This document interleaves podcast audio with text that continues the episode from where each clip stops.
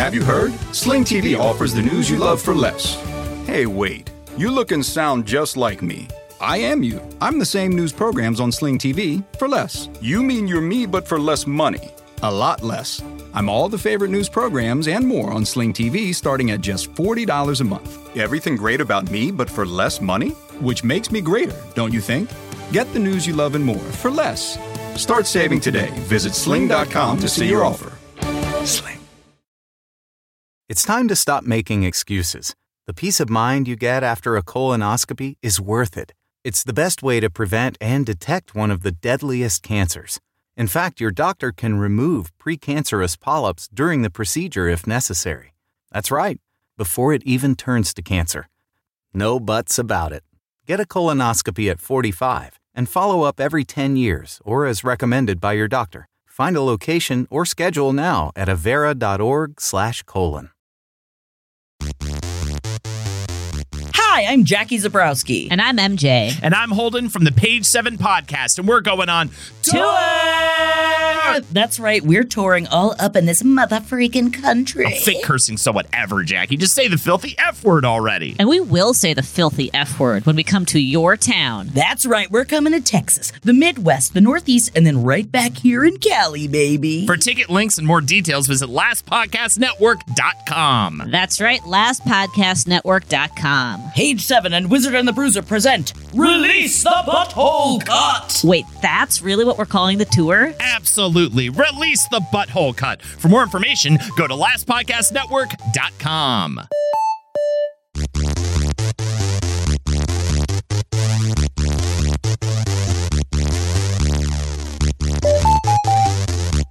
Uh-oh, uh-oh, uh-oh, uh-oh, uh-oh, uh-oh, uh-oh, Big bit, get busy. Just shake that booty awesome when the beat drop. Just keep on swinging it. Get jiggy. Get chromed up. Everybody good. when you're gone. And baby, you need to come home. Come home. Rock that body till the break of day. Talk to me. It's a mashup. boy. It's a mashup. It's a 2003 Hey, mashup. yeah. Do, do, do, do. Hey, yeah. yeah. It's a Oh my God. They will see us waving from such great, Great heights. heights. Come down, Down now, the garden. stay. I man, The this Garden is a State year. soundtrack. I don't know. Is Yeah, the Garden State could soundtrack? anyone This sing is a big Hooba. Stank? I couldn't Oh sing a my Hoobastank song if my life Uh, depended what do you mean? I know Garden State's 2004. 2004. But but this is the music. The seeds are being planted for that very soundtrack this year. Wait, I found the reason for me to change who I you. That's the stank, MJ. That's the Don't fucking stank. look at me like that. I, I now I know that's the stank. But if you had been like name a Hoobastank, melt like sing a Uh-huh. melody, I'd be like, I can't do that. I know that everybody in 2003 thought they were stupid, and everyone still thinks they're stupid. But I'm Whoa, not sure. you stanking on the stake right now. It sounds like you're stanking on the stake, and I don't know if I can support this. I'm staking on the stake. And listen, this is not just a fun melody start to the episode for Jackie from 2003. This is what we like to call a page seven rewind. Re- re- re- re- rewind. And yes, we are talking about the year 2003. This is a big formative year for all three of us. I mean, namely because Postal Service Oh. dropped such great heights. There is this the year. before my life before a postal service and my life after the postal service. It'll never Yeah, be the kind same. of. It'll never be the same. But but Holden, do you feel that way because you were old at this? I was much older, as I always am when we have these conversations. Uh, I this is a really interesting time time for me. I mean, in a way, like the media wise, I'd come to find a lot of these things later because I was like, I don't listen to a lot. I don't like watch a lot of TV. I was definitely an uh, I don't own a TV asshole around this time, Yeah. and I will Yeah, yeah. wave that flag of I was a total. I don't have it. I, I think You were in the, I don't own a. TV. Yeah, I don't. I think that I don't own a TV. People are like whatever uh, these days, but um, yeah, it was. I was in college and. This was like I had a horrible kind of I, I thought everything was going to change when I got to college, right? I thought like I was just my whole life was mad. I could you know because you get to start over. I was like joining the theater program, like I'll be with like minded people. I'll be. I get there. I'm immediately like at a deficit because uh, I was late. I was like out of state and late to registering for a dorm. So I ended up in like a horrible dorm called Cash Hall. It was like where the, all the losers and outcasts really and like I wouldn't even step foot inside a cash hall. it was horrible. it was horrible. No, no, it was one of those situations where I was like, oh, oh, it's just like more high school essentially, where I was like kind of miserable in my living situation. I had a terrible roommate. Uh, my the theater program, like I was immediately alienated from it. Did the faculty did like just immediately saw me and was just like, no, this guy, why? Why would you let this guy in? and so everything was just kind of the rug pulled under me freshman year. But at the end of freshman year, I was given keys to this apartment. I was essentially handed down this apartment situation in this place called the House of Chaos. It was right next to the theater school. It was Of technically course, every college campus has a house of chaos. right. Oh, it was yeah. it was technically uh, off campus, but it was right on campus. So like even the the campus police, no one knew how to d- like It was like it was like international waters.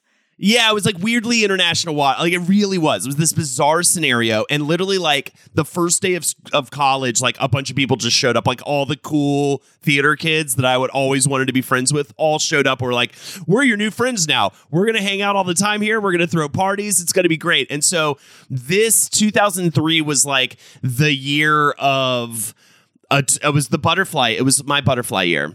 Butterfly. 2002 2003 2002 is kind of when it started the transition right and i just all of a sudden i was like uh i was i was i had i had cool friends going to parties i kissed a girl and i liked it Wow. that Wow. song would come out not that long after this year, but No. Okay. So what about what about you guys Yeah. where were you at in 2003 in your life s- t- set the scene for us. Uh, Sweet 16, bitches. This was wow. this was like the height of me becoming popular.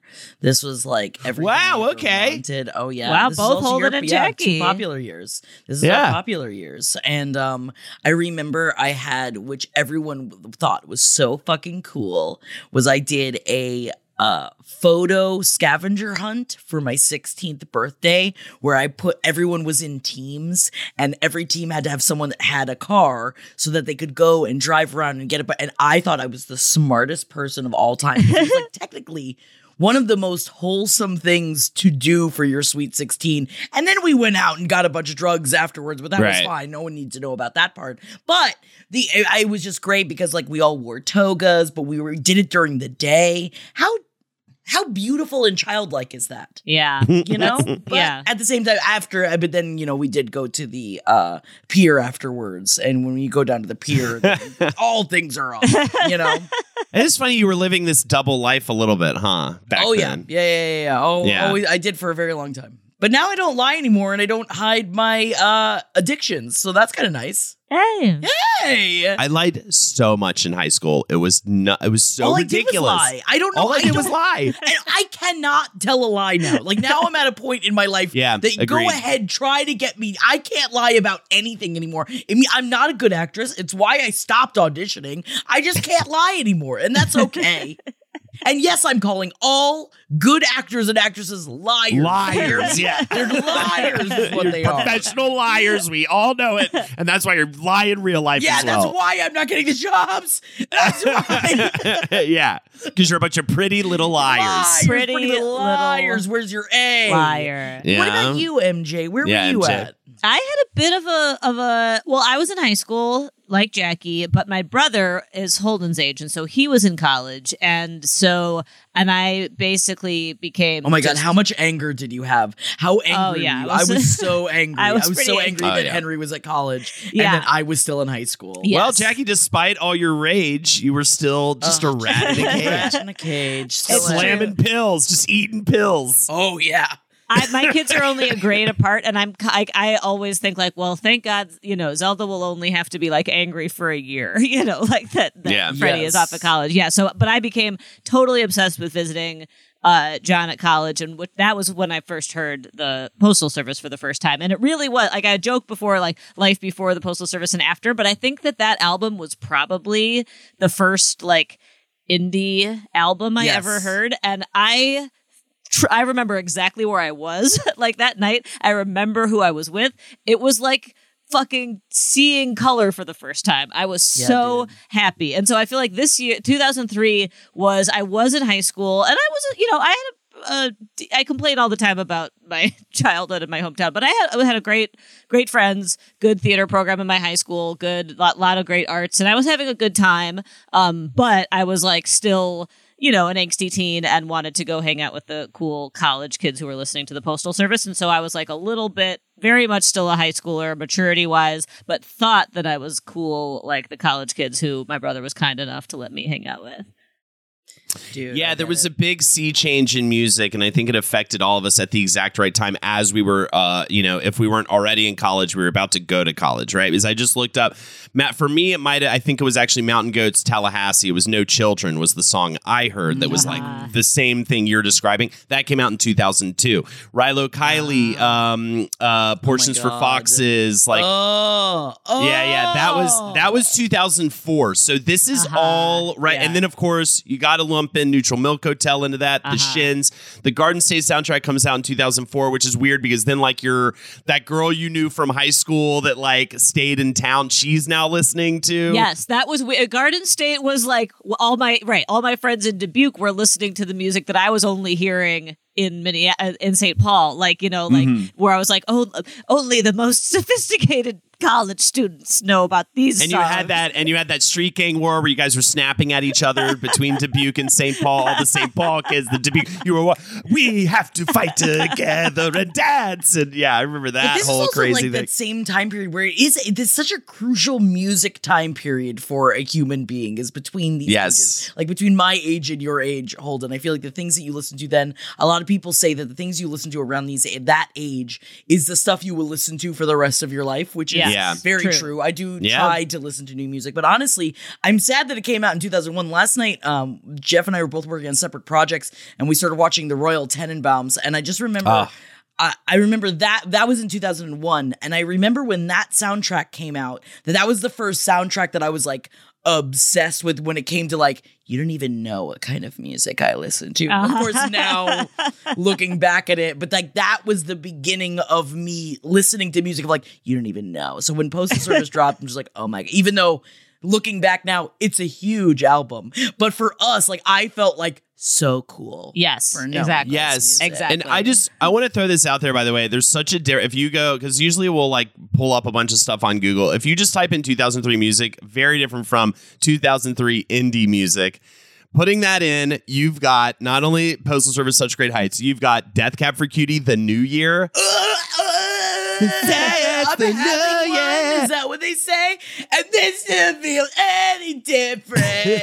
oh, Belle and Sebastian. Bella Sebastian, I'm a Oh. cuckoo. Uh, you've got Stars in 2003. I was a huge of into Stars. Oh, this is crazy. Oh, this is yeah. a big. But then at the same time, you're getting everybody in the club getting Eric, you know, getting see like that was at the simultaneously. Yes, Truly. What a weird time for music. it was a weird Yes. time and i will say like because also i think 2003 it's like was uh transferring from sophomore to junior year for me. And that was when i did the study abroad i think in the fall of 2003 i was in london. Because seeing hey ya pop up that OutKast double album was i remember playing that so much uh, in when I was out and uh, across the pond and hearing it in the club as well, and uh, Oh, there were was you into club? Holden? think I went know to you were into a club. club. Say okay. I went to a club because in order to keep Find in drinking, a club. well,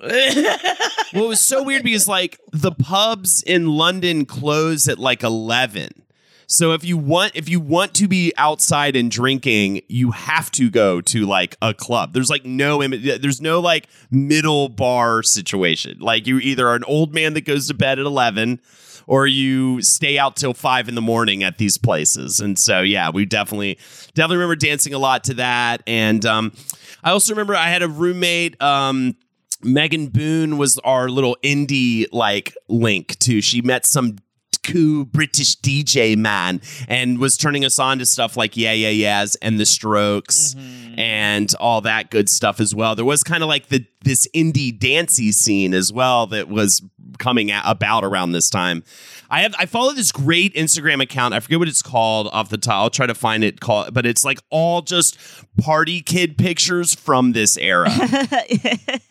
Yeah. and it's so fun to watch because there was like a filthiness to it and like an ugliness to it, but it was also so hot and so like sweaty and sexy. and, and mind you, like we had a completely different lens. The the most fun thing about these rewinds is thinking about how like where the internet was, you know? And so we had the internet, but at this time it was like you were like kind of lucky if you had a digital camera, you know? So well, obviously because the Nokia phones were really big then, like the brick phones. I had Yes. those brick phones. Right. And like I I went to college in 2004 and I got a digital camera. And so I would like take my digital camera to parties and take pictures and then like excitedly go home and like load the digital camera pictures onto my computer, which I like cannot be bothered to do. like I cannot be bothered to load anything onto my computer now, but it was like the most exciting thing. And so to even have it's not like there was no pictures obviously. It wasn't the fucking 1800s, but it was obviously completely different in terms of like how our lives were being documented. Like we just didn't have this uh, alternate reality of like how is this being documented? How am I sharing it? Am I talking to other people who aren't here in the room with me right now the way that we are now? You know, it was just like Yeah. you you would go to a party and then like maybe months later you would see a picture of yourself at that party. a you know? beautiful existence, just amazing. Yeah.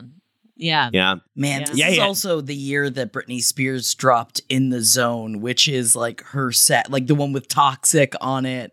And like Really? every Gotcha. time I try to fly, I fall without my wings. It's just right after the Justin I'm gonna be breakup. in a conservatorship, It's very- and it's oh yeah, she's gonna gonna be get put so hot. so soon. This is It's weird that this she is called the it. beginning. This is the like up Yes. the roller coaster of her come down. Of Right. Well, not to Spears' jump jump into TV, but I just want to bring up one TV show just adjacent to this. The Simple Life, I said right before we started, I think was the beginning of what amounted to our 2008 episode of like, uh, as I said, celebrities. Not only are they just like us, but they're also idiots, and we think they're stupid, and like we're gonna make fun of them. You know what I mean? And like that, I think that trend, that cultural sea change when it came to celebrity stuff, started around this time.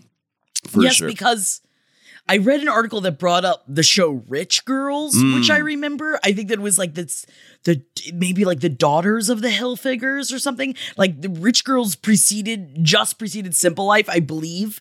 Ah. that like I bring it because I just I hadn't thought about rich girls. I remember that would talk about the wild west of reality television at that point because that was such like a weird.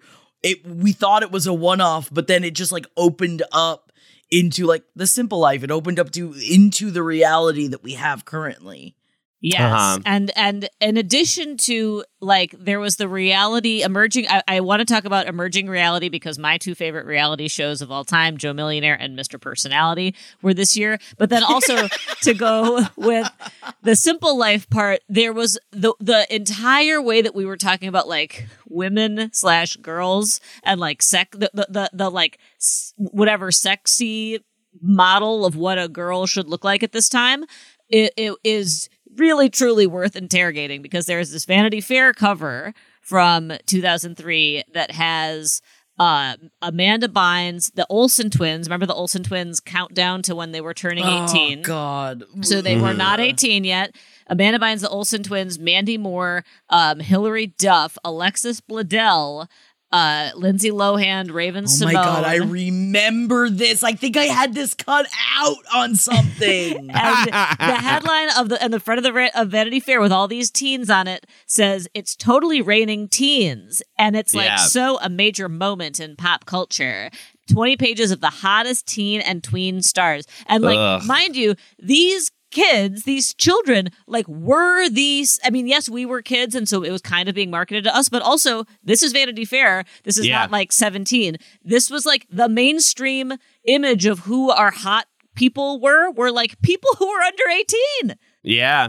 It's crazy. So weird. Yeah, this and then isn't they all Beat. went nuts. You know, they all had a very hard time afterwards because how could they not? Yeah, I mean, who in this of these of all these people I'm looking at on this cover, who did not completely lose their mind? Right. I mean, they- I, I just am also reading this quick article that was like talking about how difficult and horrendous that shoot was. oh because yeah. a Really? lot of them didn't like each other. I'm sure. And like specifically Hilary Duff and Lindsay Lohan, this is the height of their like big beef. And like so it was just like a very stressful, horrible day. yeah, they're That they're is now forever on a magazine cover. they're pretty far apart from each other.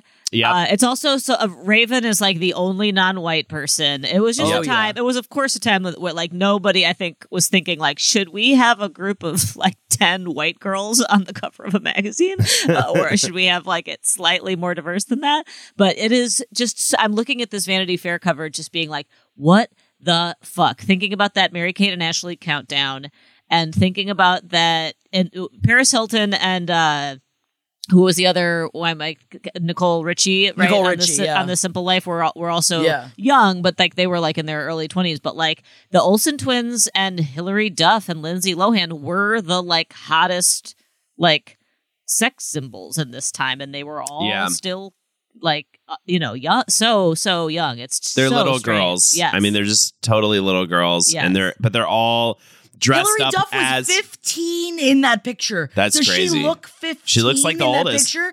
Like this is like that's the craziest part that like you know I I see all these memes now they're like 15 year olds now versus 15 year olds that like on TikTok and then like us when we were 15 where we're all just like "Ah, I put a shoe on my hand. it's Mr. Shoe.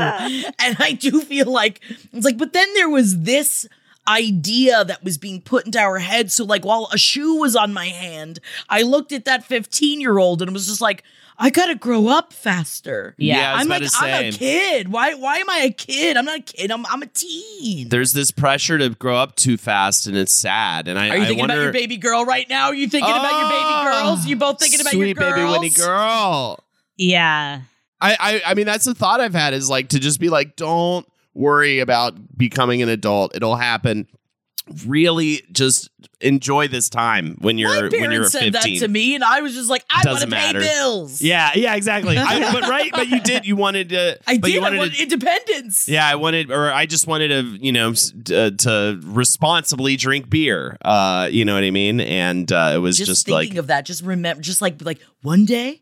You're never gonna have to think about trying to get booze ever again. You're just gonna be able to go get booze. And now I have it delivered because I can't even Yeah. bother to go to the fucking store for it. and then it just and then it becomes like a huge problem you know what I mean so it was a huge problem. I went through those years, not anymore. But um, speaking of big problems, though, Britney Spears did become the youngest singer to receive a star on the Hollywood Walk of Fame at the age of 21. So this we're talking about her uptick to Yeah. her downfall. She's 21 in 2003. Yes, Yeah. and, and Amanda Bynes, right, had her like big, also big kind of flame out, uh, you know, downfall, like similar to the arc of Britney without ever having got, gotten, you know, as high, obviously, but but became famous when she was like ten.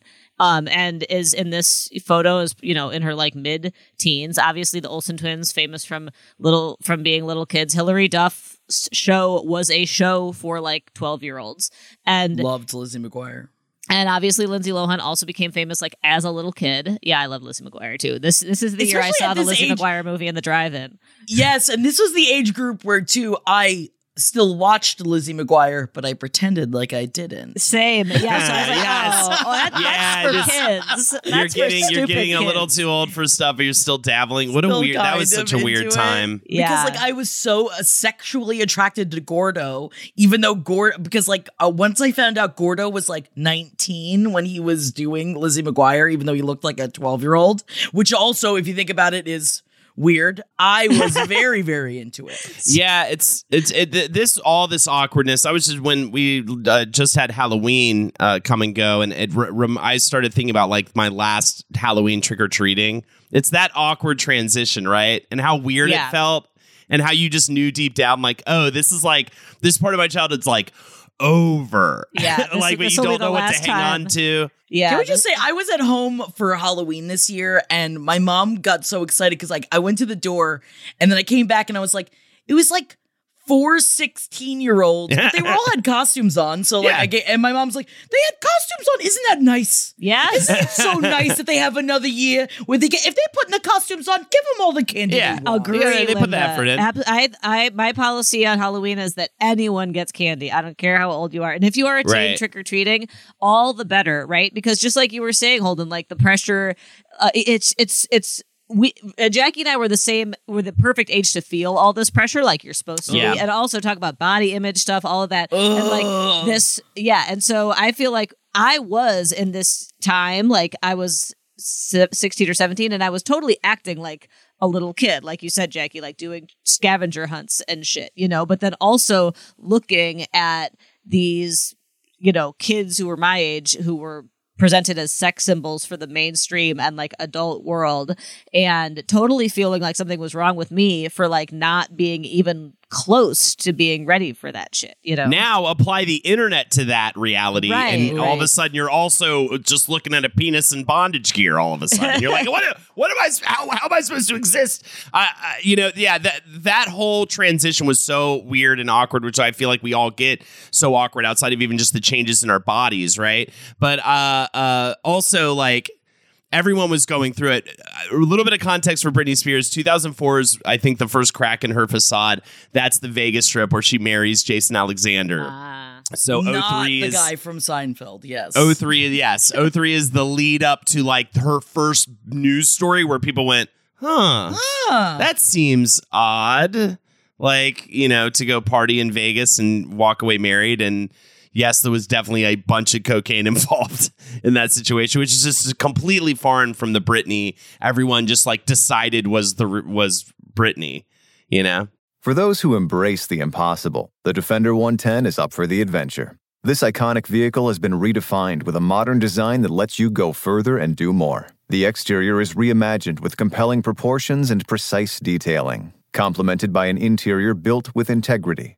The Defender capability is legendary. Whether you're facing off road challenges or harsh weather conditions, its durability has been tested to the extreme. Powerful innovations like the intuitive driver display and award winning infotainment system keep you connected. Innovative camera technologies deliver unobstructed views and effortless maneuvering. And robust cargo capacity means more room for your gear.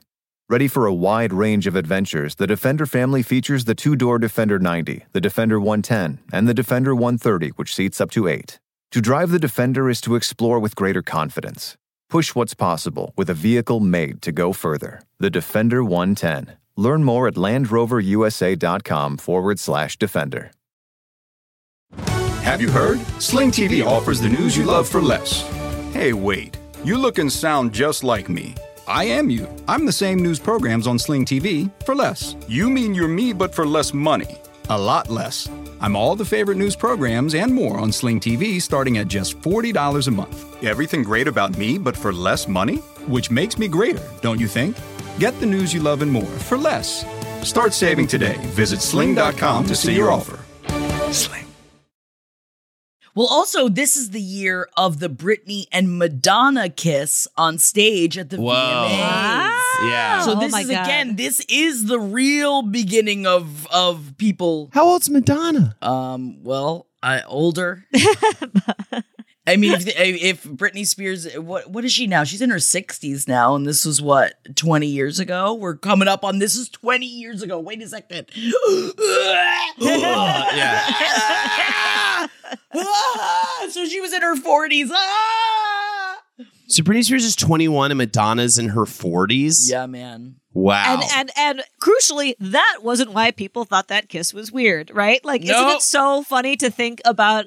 It's it's it's so strange, even though it shouldn't feel strange, because I know that homophobia is alive and well was was the absolute norm and, and mainstay until very very recently. But it homo, you know i feel like homophobia is one of those things that changed in culture so rapidly that it feels very strange to look back and think that an entire nation was scandalized by two women kissing for like a second on tv but man that was like i feel like the madonna and britney kiss was like uh, not quite as high as the nip slip for scandal, but almost, right? Yes. yeah Oh yeah. And then, um, of course, this was, I remember when we were doing the Britney Spears episode too, talking about this was also the height of the like supposed fight between Britney Spears and Christina Aguilera as the idea of pop stars, when in reality, obviously, this was a big like media thing that was mm-hmm. put on them.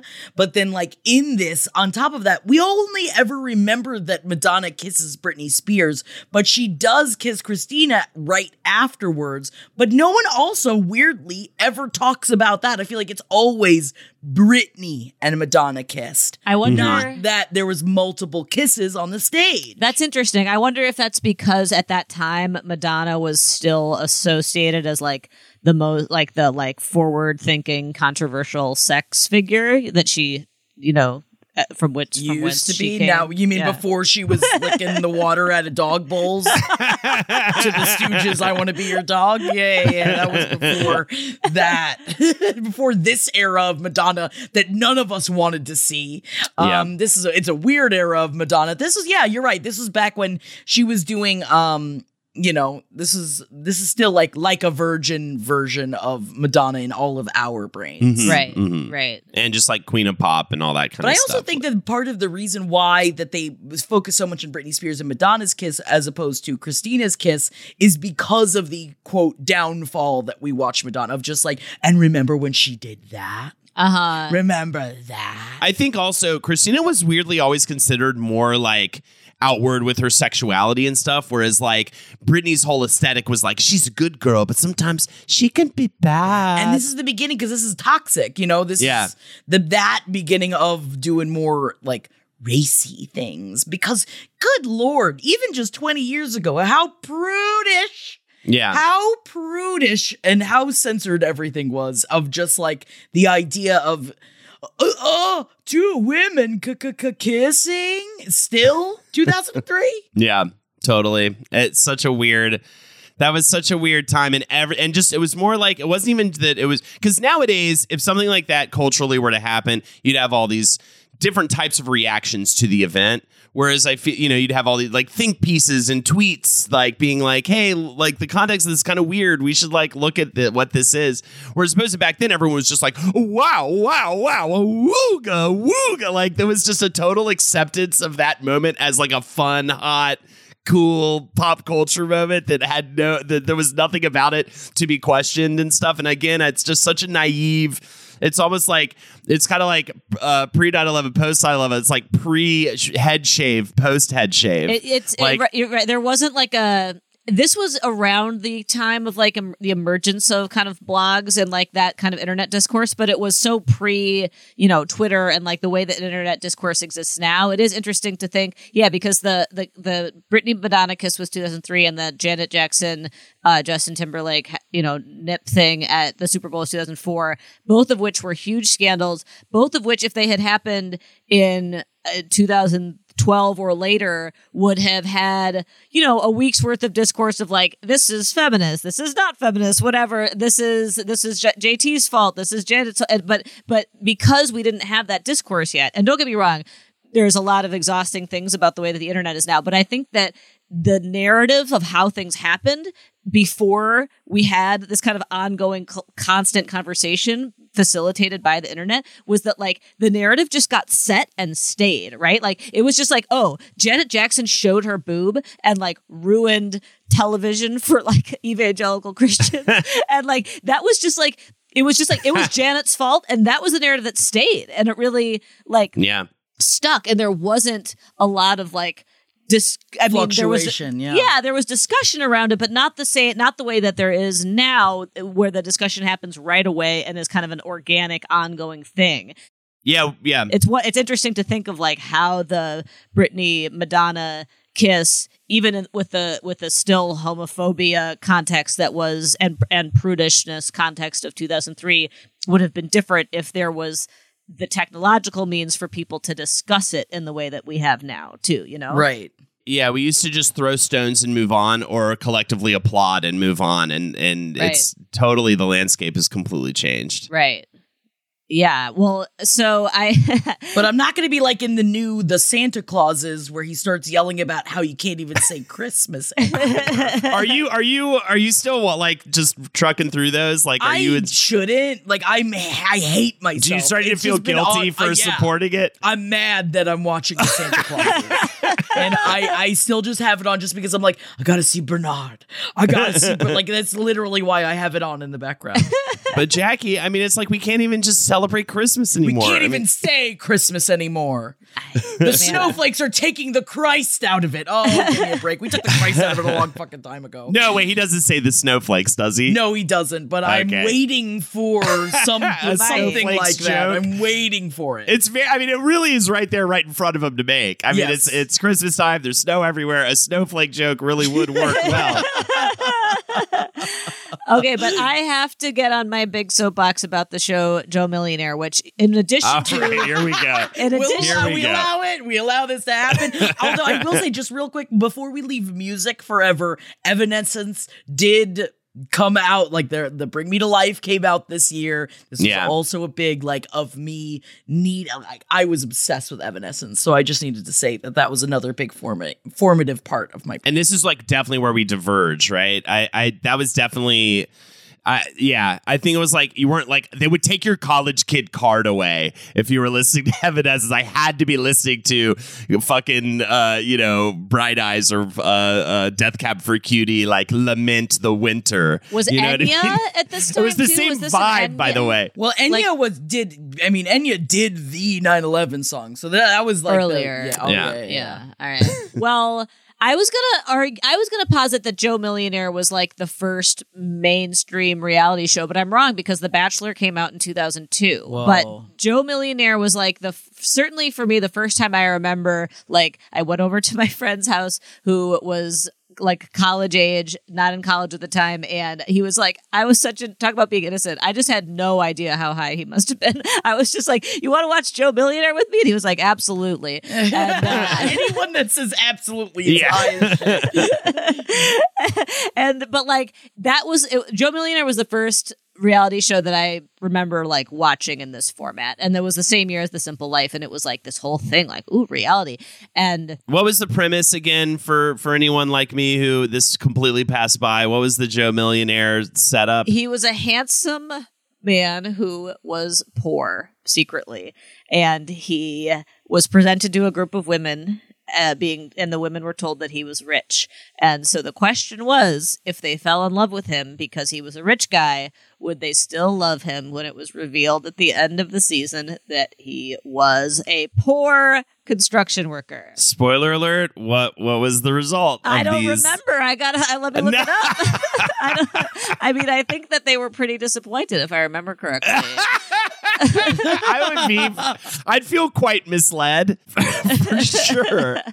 I'd be. I'd be like, wait, can I switch to The Bachelor? Because they don't do that. That's that's amazing. And I mean, yeah, and then Mr. Personality, of course, which I've talked about a million times before, was the one where they all wore the terrifying masks. bags. The Ter- terrifying masks over their head It was hosted by Monica Lewinsky, Oh, and it was it one did. woman, woman, and like twenty men all wearing masks. But it's just you know, there's no real takeaway from Joe Millionaire other than the how quaint it is to look back on how novel it felt to be watching, like you know, and this was obviously before TiVo, I think, and you would just be like, I have to watch on Thursday night my Joe Millionaire, and I have to see whether the women will Yes. stay with him.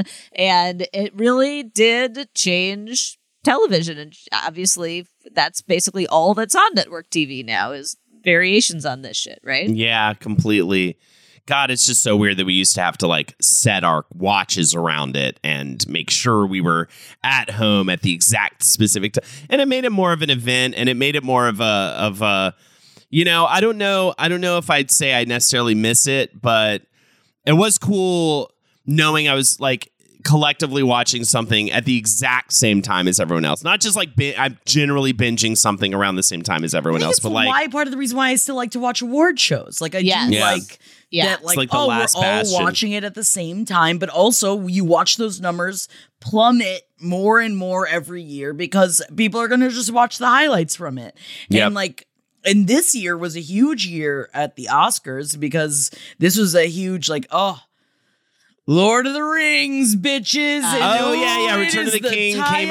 out. Ooh, Return of the Yeah. King won all, I believe, 11 Oscars that they were nominated for. This was big. Wow. And Mhm. it was like that. I mean, for me, oh, oh, I was so because like talking about like the uh, for MJ and I being in that in between of wanting to grow up and not wanting to grow up. This is also the same year that Harry Potter and the Order of the Phoenix came out, which I ah. also Wow. remember doing a line in the car and then putting on my wizard's cloak that my mother made me to go stand in line with Wow. our wands to go get the book. Fucking, that is just Oh such a per- perfect example of that bizarre, yeah, that is bizarre in between. So And we you know. tagging out to go do more in the car while we stood in line to get Harry Potter and the Order of the Phoenix. I'm like, I'll tell you what, had a blast. Yeah, great time.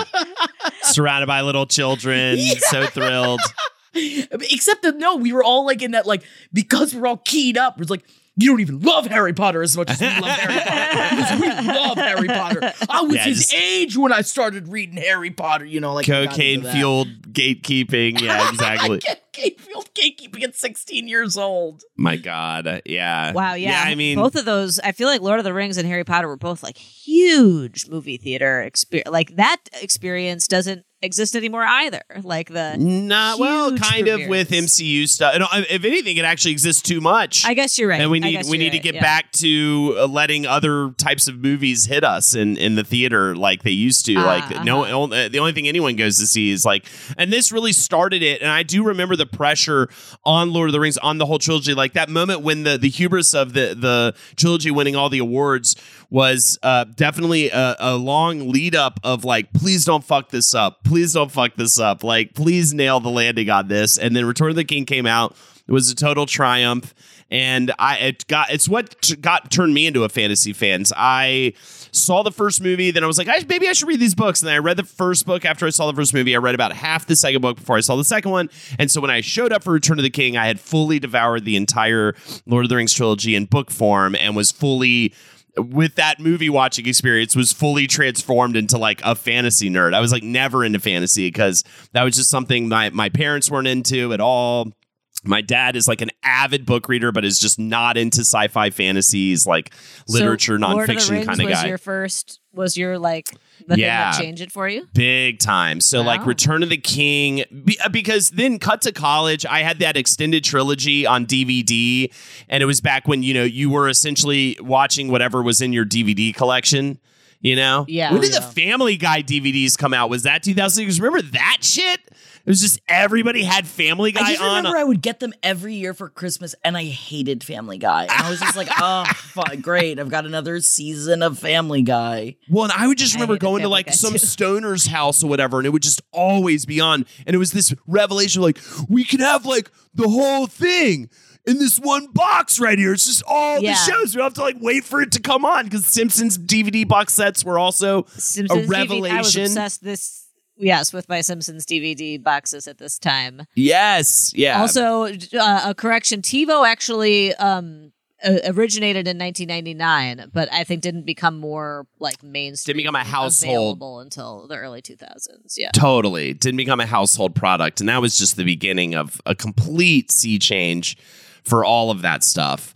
Uh, yeah, I want to I want to return go back to movies because there's a lot of stuff going on this year. I mean, I think the biggest one that pops out for like this podcast particularly is Love Actually came out in 2003. Oh my! Oh man, I was just watching uh like the Love and Laughter. They just did a 20 year anniversary special on Cute. Hulu for Love Actually, and I did watch that. Yes, Really? Oh my god! I'll watch it. How is it? It's great. It's great. I, I mean, it's like there's some things about Love Actually that I didn't know because I was obsessed with this movie, obviously, obviously, and um, God, especially oh, you give me a Christmas movie that makes me cry. Ooh, ooh, I watch it every damn year, baby.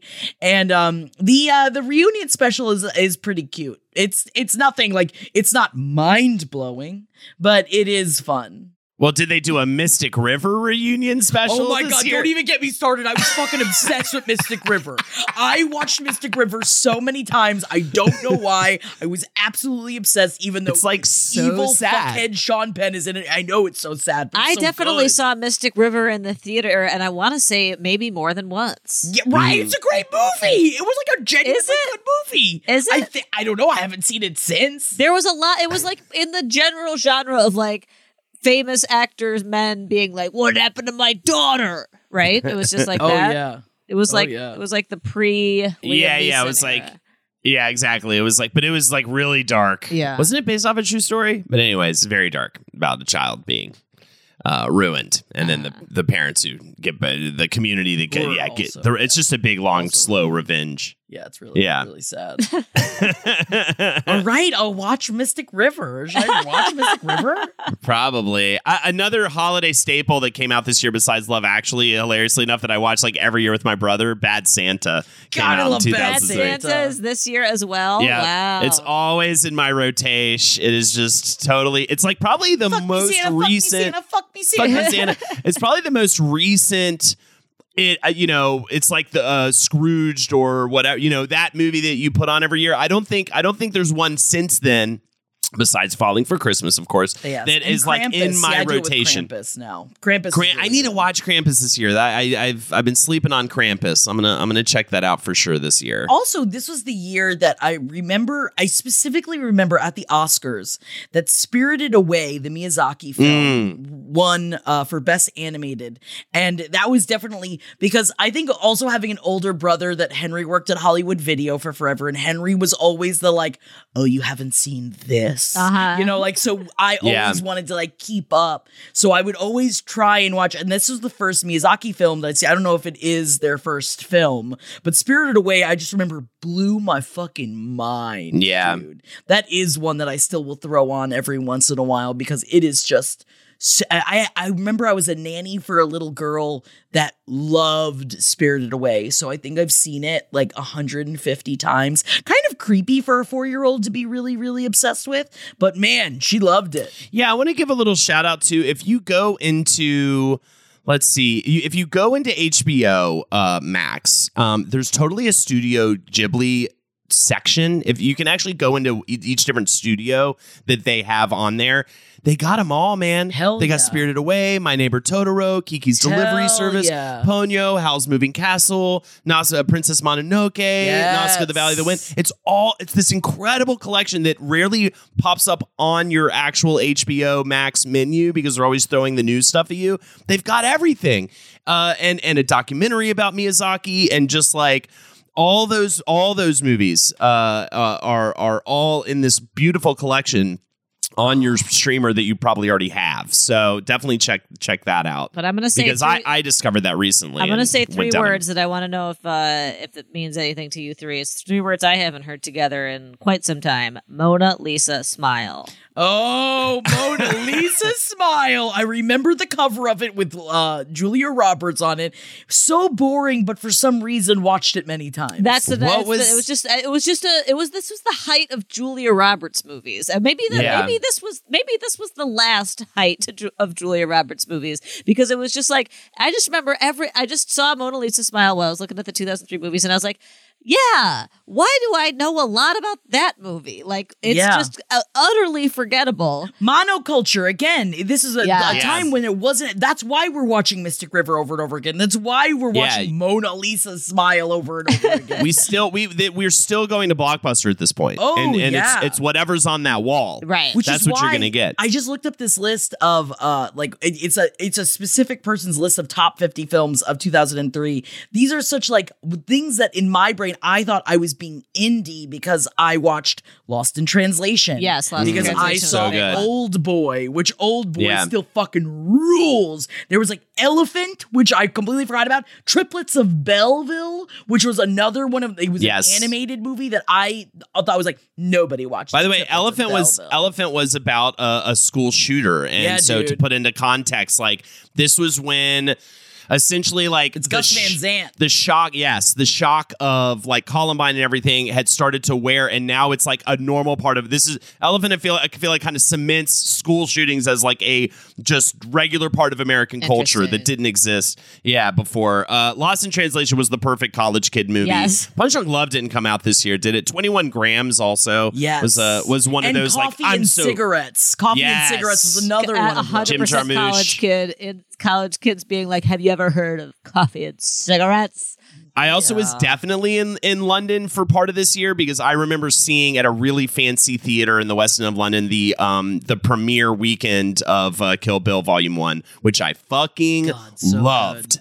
So loved good. that movie theater experience. Loved that movie. Still love that movie. Um, yeah, that was that was just absolutely. There's so many, but also this year, um, you know, I was also the kind of guy I was like totally had the biggest crush on Diane Keaton. Loved Something's Got to I was Give going to say something's got to give. Diane Keaton and Jack Nicholson. There's, I'm looking at these movies like I do see also the beginning of the changing landscape of like there's so many less rom coms made now, you know, and Mm. like you know I feel like something's got to give. There used to be uh something's got to give made three four times a year, right? How many Oh, movie? yeah. Just looking at the at a glance at these movie posters, how many mo- uh, movie posters feature a guy and a girl leaning against each other with their like backs to each other? Pretty Murphy's in like three romantic comedies just in this year alone, Well, and this it's is the year of How like, to Lose a Guy in 10 Days. It's the same kind of thing, same kind of cover, Ah. same kind of rom com.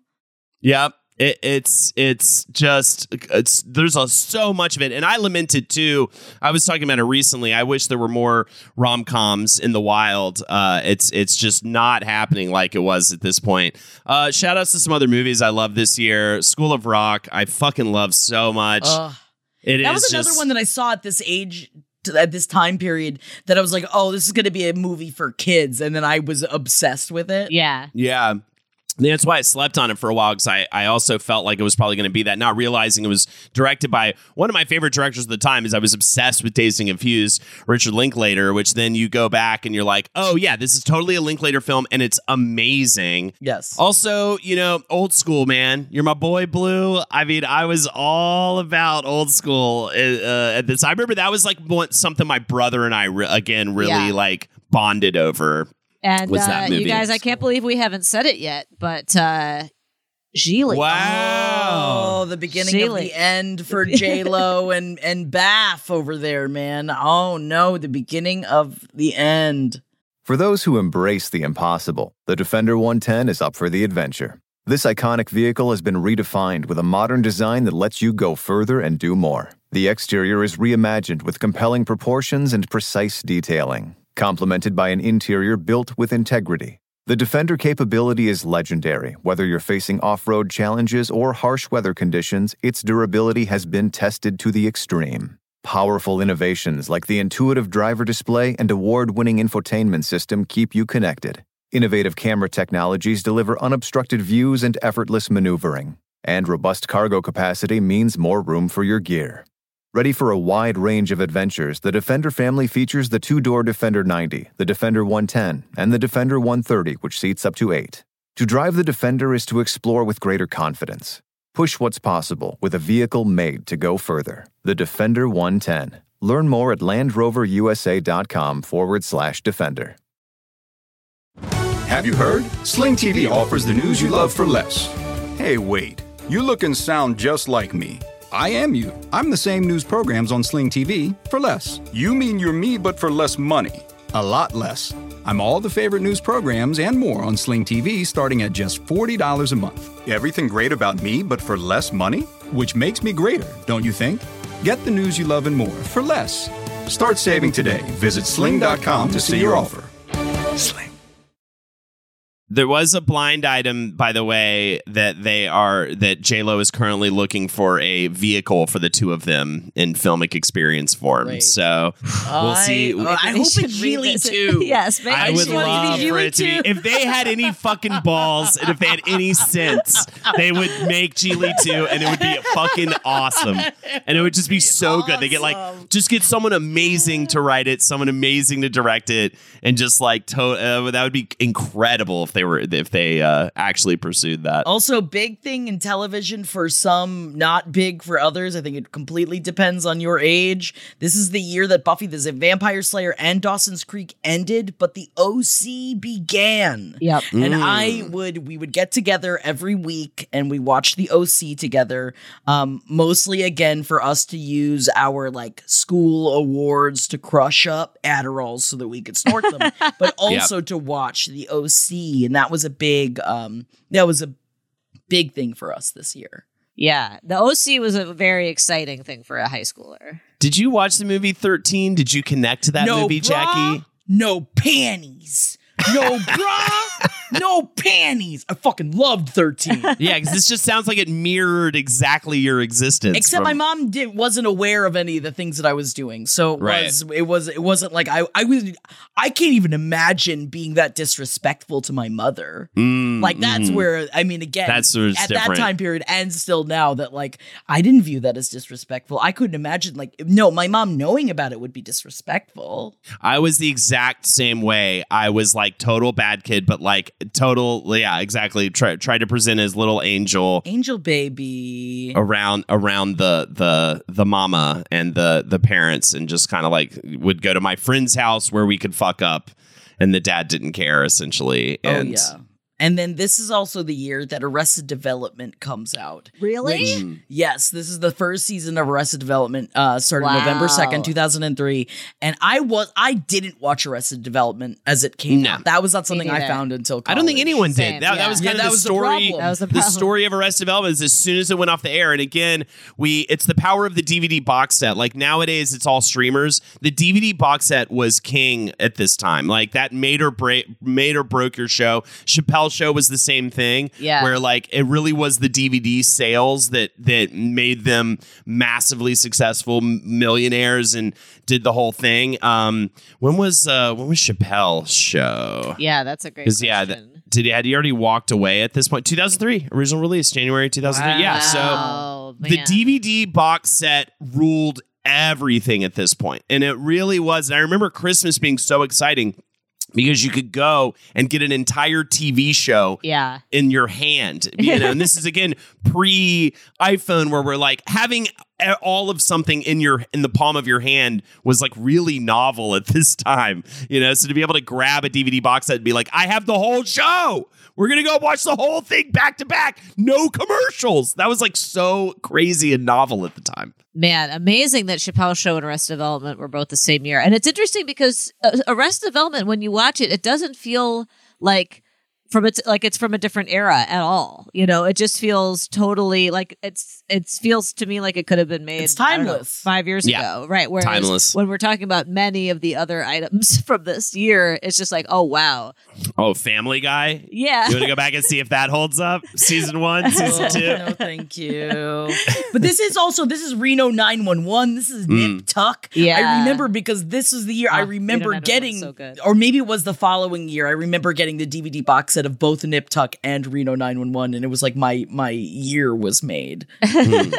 But like, right, like how funny to think of like the the Madonna and Britney kiss feels like it's from a completely different era, whereas the first season of Arrested Development doesn't feel that way at all. You know? Yeah, agreed. No.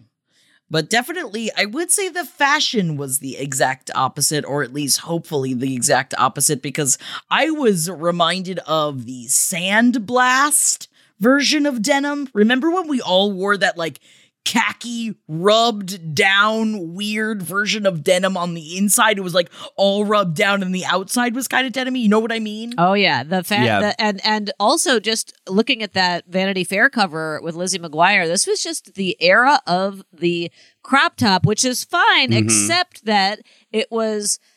Now I feel like we're in the era of a crop top, and also alongside a robust movement for like self love, you know, body positivity, like a d- different representation of different bodies. Um, obviously, it's still a long way to go, but like you will see like a beautiful woman of you know whatever weight wearing a crop top, and it's like and and and people will be like hell yeah. Whereas 2003 was like you should be wearing a crop top, you should be wearing the extremely low rise jeans. Yeah, give me a little bit of be- and you know, that little belly button peeking lot out. Yes. belly button. It was a lot. Like it was like from your pussy to your under boob is Yeah. what was supposed to be showing. And like Yeah. Jessica Simpson being told constantly that she was too fat, you know, to be wearing this like and and that like the the the fashion combined with the horrific body image stuff from Yeah. this time is is tough because I will you say are a teenage girl looking at figuring out how you're supposed to look, it's pretty pretty tough. Yes, but also this is the year that Jessica Simpson did ask the question, where do buffalo wings come from? Chickens or buffaloes? I I do my new my new soapbox is that Jessica Simpson was done dirty by She was newlyweds. done dirty. and, and fuck uh, and I'm sorry, but fuck Nick Lachey, man, because like he was Whoa, of Love is Blind. Love is of Love is? Blind. of Are Love you is sure? Blind, and I'm not saying fuck Vanessa Lachey. She does fine, but. Nick Lachey clearly doesn't want to be there. And all the Love is Blind segments, he's so miserable. But yeah. He's so miserable. yeah, he doesn't want to do it at all. like this is all coming. The the You're Wrong About podcast did a, a deep dive into Jessica Simpson's um uh like memoir, and it's so interesting to look back at the Jessica Simpson Nick Lachey Newlyweds thing, which was also happening around this time, because it was just like the premise of that show was just like, wow, she's a fucking idiot, and like he would just be like, wow, you're a fucking idiot, and it's like, dude, you're older than her. She was extremely sheltered before you married her. You knew you were marrying like a like virgin in her early 20s who had never gotten to experience life because she became famous when she was a kid and then put her in a reality show also you know this new genre and just like point and laugh at her like jessica simpson was done so dirty around this so time dirty. Yeah, I mean they all kind of were, you know what I mean? Because Yes. even even Christina Aguilera got shafted. She's like, "I'm the sexy one. I didn't. No one wants to talk about how I kiss Madonna." I mean, everybody got fucked over in their own way. It's so Speaking crazy. of fucked over, this is the year that the Dixie Chicks, now referred to, nay, the Chicks, um, started the unraveling because they publicly denounced President George W. Bush. right Yes. of course we haven't even talked about the iraq war which Yeah, the Iraq War Yeah, it was a little started. part of the year, I guess. I keep being like, why was 2003 like a huge year? What am I missing? Ah, yes, the invasion of Iraq. Yes. Yes, absolutely. Yes. And so the and if you guys remember the Dixie Chicks publicly denounced President George W. Bush live on in a concert and they lost so much. mm-hmm. That's a fascinating story. Yeah. I want to like I is there a doc out about I, I would love Think to so. watch like them deciding to do this because like knowing full well that they have a big fan base that supported the president and I th- that is such like talk about you know we talk about often of like the things that celebrities can do that's a huge movement Yeah, that is a huge thing to do Jackie, it came out in 2006. It's called "Shut Up and Sing." great And, uh, I should yeah. watch that Yeah, we should yeah, definitely watch that. honestly, it's hard to think of a pop uh, of a of a like pop culture thing intersecting with politics. Like, uh, I guess what I mean is like not intersecting with politics, but like of pop stars making a choice to do something so political that had such important that was so so brave, honestly, and had such important ramifications than that. Like that was massive. It changed the entire course of their career, and no one else. I mean, in their position, especially because of their position as like in the in the country, you know, world, like it was just that was something that at the time I was just like, whatever, country's dumb, and I feel like so sad that I kind of missed that happening at the time because I think mm-hmm. that they were dismissed by people who didn't who just thought like whatever they're just like dumb country singers and Or I think, yeah, you were at such great heights from Yes, down. like you just weren't. right right You weren't in in the in the zone in the realm of it. but like how know? incredible of them to just be like you know this and, and it was just a one-off it wasn't i don't even think it was a particularly planned thing it was just a comment at a live concert that then got totally you know uh yeah, we're upon. ashamed the president of the United States is from Texas. Yeah. Is what she said at, at this concert. Yeah. And it just totally, it just goes to show how much the smallest thing could just be this huge. And again, because I think the nip slip thing is so stupid that it would have such ramifications. It's just such a different culture, right? Right. And I think it was mainly just because everything was so controlled that you just didn't have outbursts like that. Now you have people popping off on Twitter all the time. And, right, and it was a live show, and there was no. Again, think about you know the way media worked. There was no, not even really an expectation that that would have even been replayed. You know, it was just a comment Yeah. at a live. It was not like they did that on live, on like at an award show or something where you know you're making a statement. But even that said, they stood by it, and they did. They could have been like, you know, this was a huge mistake that we said that, and we don't mean Yeah. it. But they stood by it, and it, like you said, Jackie, it like really cost them.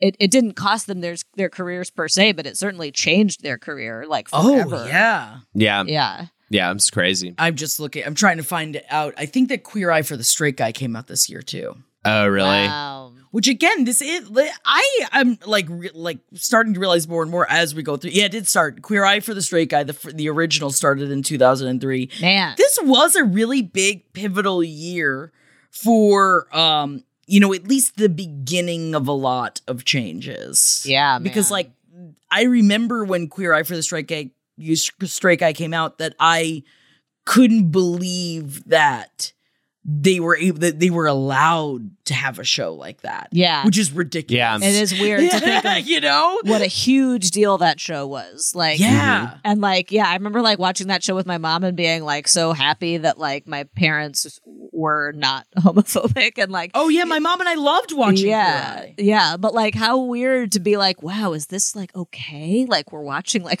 five gay men, like, and uh, yeah, what a strange, what a strange thing to think about. What a that f- fucking weird halftime show. No doubt Sting and Shania, Twain. I specifically remember that one because again, talk about being the hater years.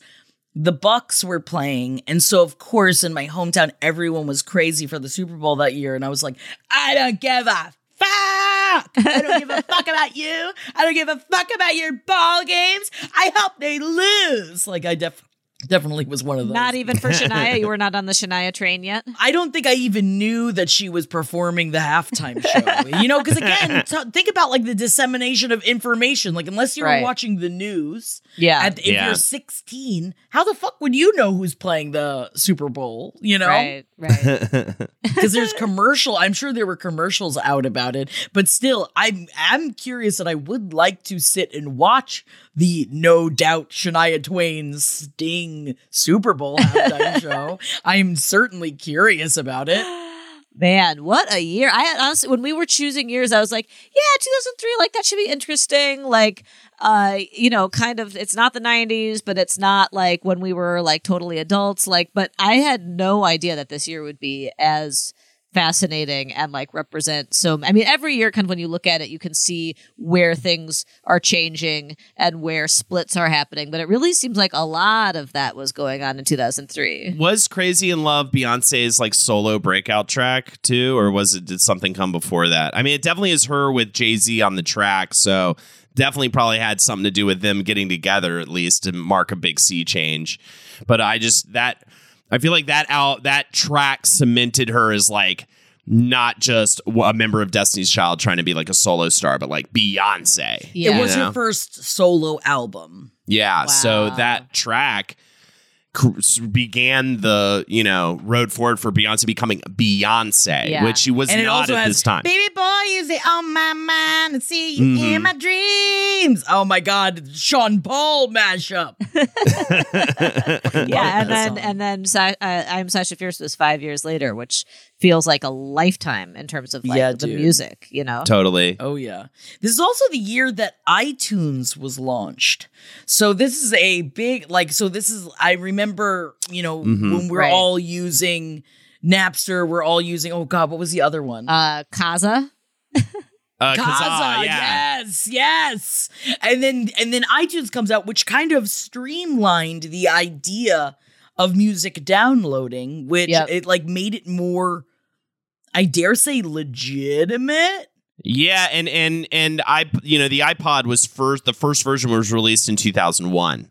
Yeah. So it's you know and it takes a couple years Yeah, I didn't have an iPod in 2003, but I probably got one by 2004. it takes a couple years for it to like hit everybody. I didn't I don't think I had an iPod until I had like a real job in like New York, but that was still what 06 07 I think is when I got like I, I by the time I think my first iPod was like it was a color screen and you could even watch like episodes of The Office on it. Whoa. You Yeah, I definitely had like one with the wheel, you know, like because I remember yeah, listening yeah. to Franz Ferdinand on it. So it must have been No, I had one with the wheel too. I had like a true blue iPod, but yeah, I mean, completely changed the game. I remember my brother and I like again, I didn't get the laptop for this until college or till after college, but uh, there were other early adopters. But the whole race to get your entire CD catalog into your laptop so that you could put it all on your iPod. I mean, that was the, you know, yeah, the the whole way we were. I mean, and just the whole concept of that again is so silly to to say out loud now, but back then it was like, holy shit, I can have this room full of CDs. You know, this In entire bookshelf in my fucking pocket Huge was deal. insane. Yeah, huge deal. Totally insane. Yeah, at this I miss time- I miss those tech jumps. This was like probably the last big tech jump, like the iPhone and everything. It's really plateaued out since then. Yeah. I, I guess there's like I guess you could say certain things about certain movements in social media, but still, I just think like, man, everything was moving so fast around this time. Right, you know, right. When did when did Demon Days come out? such leaps and bounds. Also, I do want to say real quick because we were talking about reality earlier. This is the first season of America's Next Top Model as well. Talk about how much a show could ruin your body image. I remember watching America's Next Top Model and just being like, I'm ugly forever. Great. There's like, I'm no one's ever going to think I'm pretty ever, ever, never because America's Top because Tyra Banks was, you know, the little queen of what should be, and we all know. I mean, we read Model Land over on the Patreon, so um, if you ever want to check that out, it's still up on the Patreon. If you want to hear what happens inside of Tyra Banks, I uh, also, uh, by the way, Demon Days came out in 2005, which to me is like the iPod era is is Gorillaz' Demon Days, right? Like that's like Ah. that's why I brought it up. Or also, uh, uh, one, two, three, four, tell me that you love me more, but like that whole time or whatever. What's her name? Um, this year though, Kanye West releases Through the Wire debut single. Really? Damn, It begins in beginning. 03. Really? Yeah. beginning. Yeah, I don't think anybody was really talking about him as strongly until a couple years later, probably. Yeah, what year was College Dropout? 2004.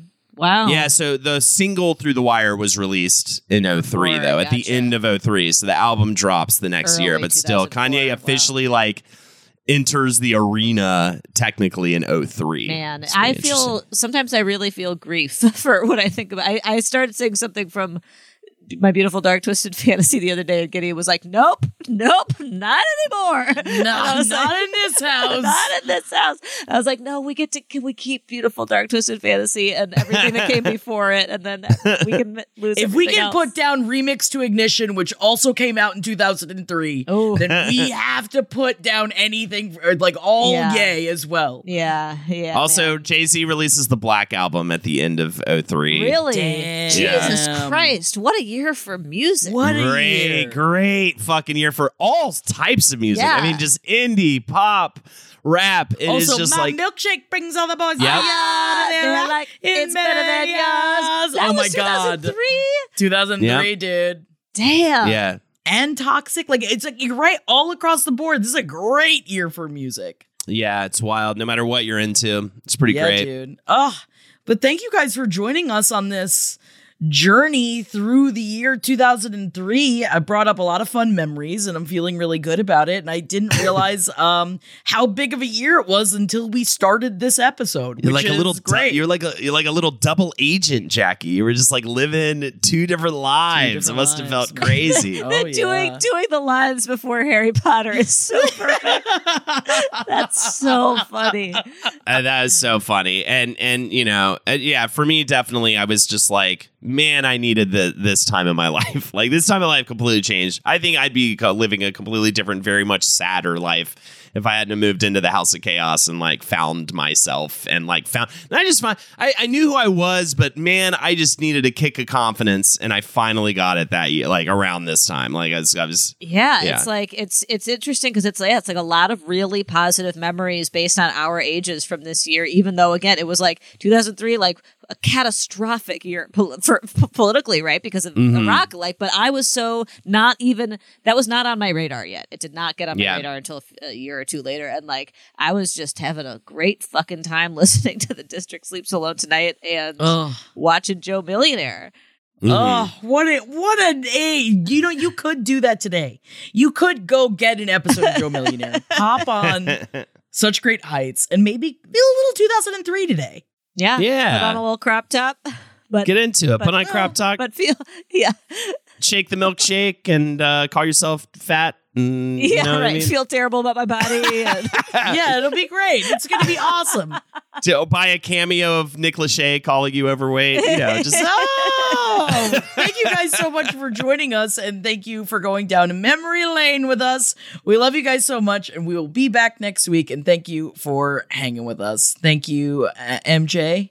Thank you, Holden. thank you. And you know what? Jackie. Thank you to myself. Yes, My name thank is you. Jackie Zebrowski. To you Follow me on is- yeah. Instagram at Jack That Worm. And you follow us on TikTok at page 7LPN. Come check out the weird shit that we're making. And also come hang out with me over on twitch.tv forward slash oh no, it's Jackie on Sundays and Tuesdays and third Wednesdays. I don't even know when I'm doing them anymore. Just, you know, things come out of my mouth and I should stop talking now. Yep, just a gaggle of Mr. Coopers over here because you're hanging with us. Oh yeah. Uh, you can catch me Monday through Friday, twitch.tv forward slash Holdenators Ho. Uh, check out our tour dates, lastpodcastnetwork.com, uh, patreon.com forward slash page seven podcast. We do weekly bonus content, five bucks. It's so good. And uh, I think that's it.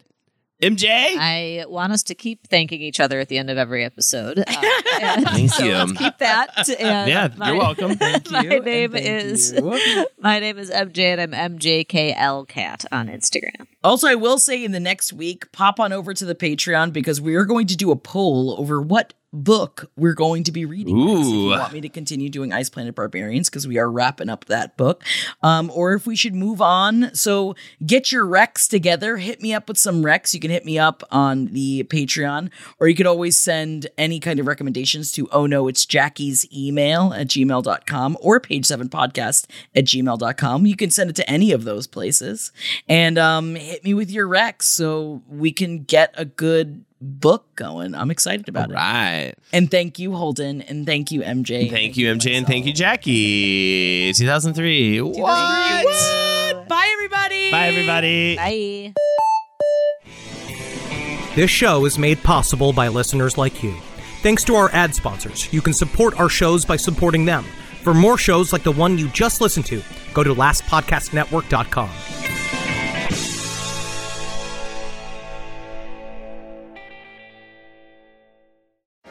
new Willy Wonka Golden Ticket games from the Virginia Lottery are here. The Scratcher gives you the chance to win up to $100,000. The online game gives you the chance to win up to $1 million. For more information, visit VALottery.com.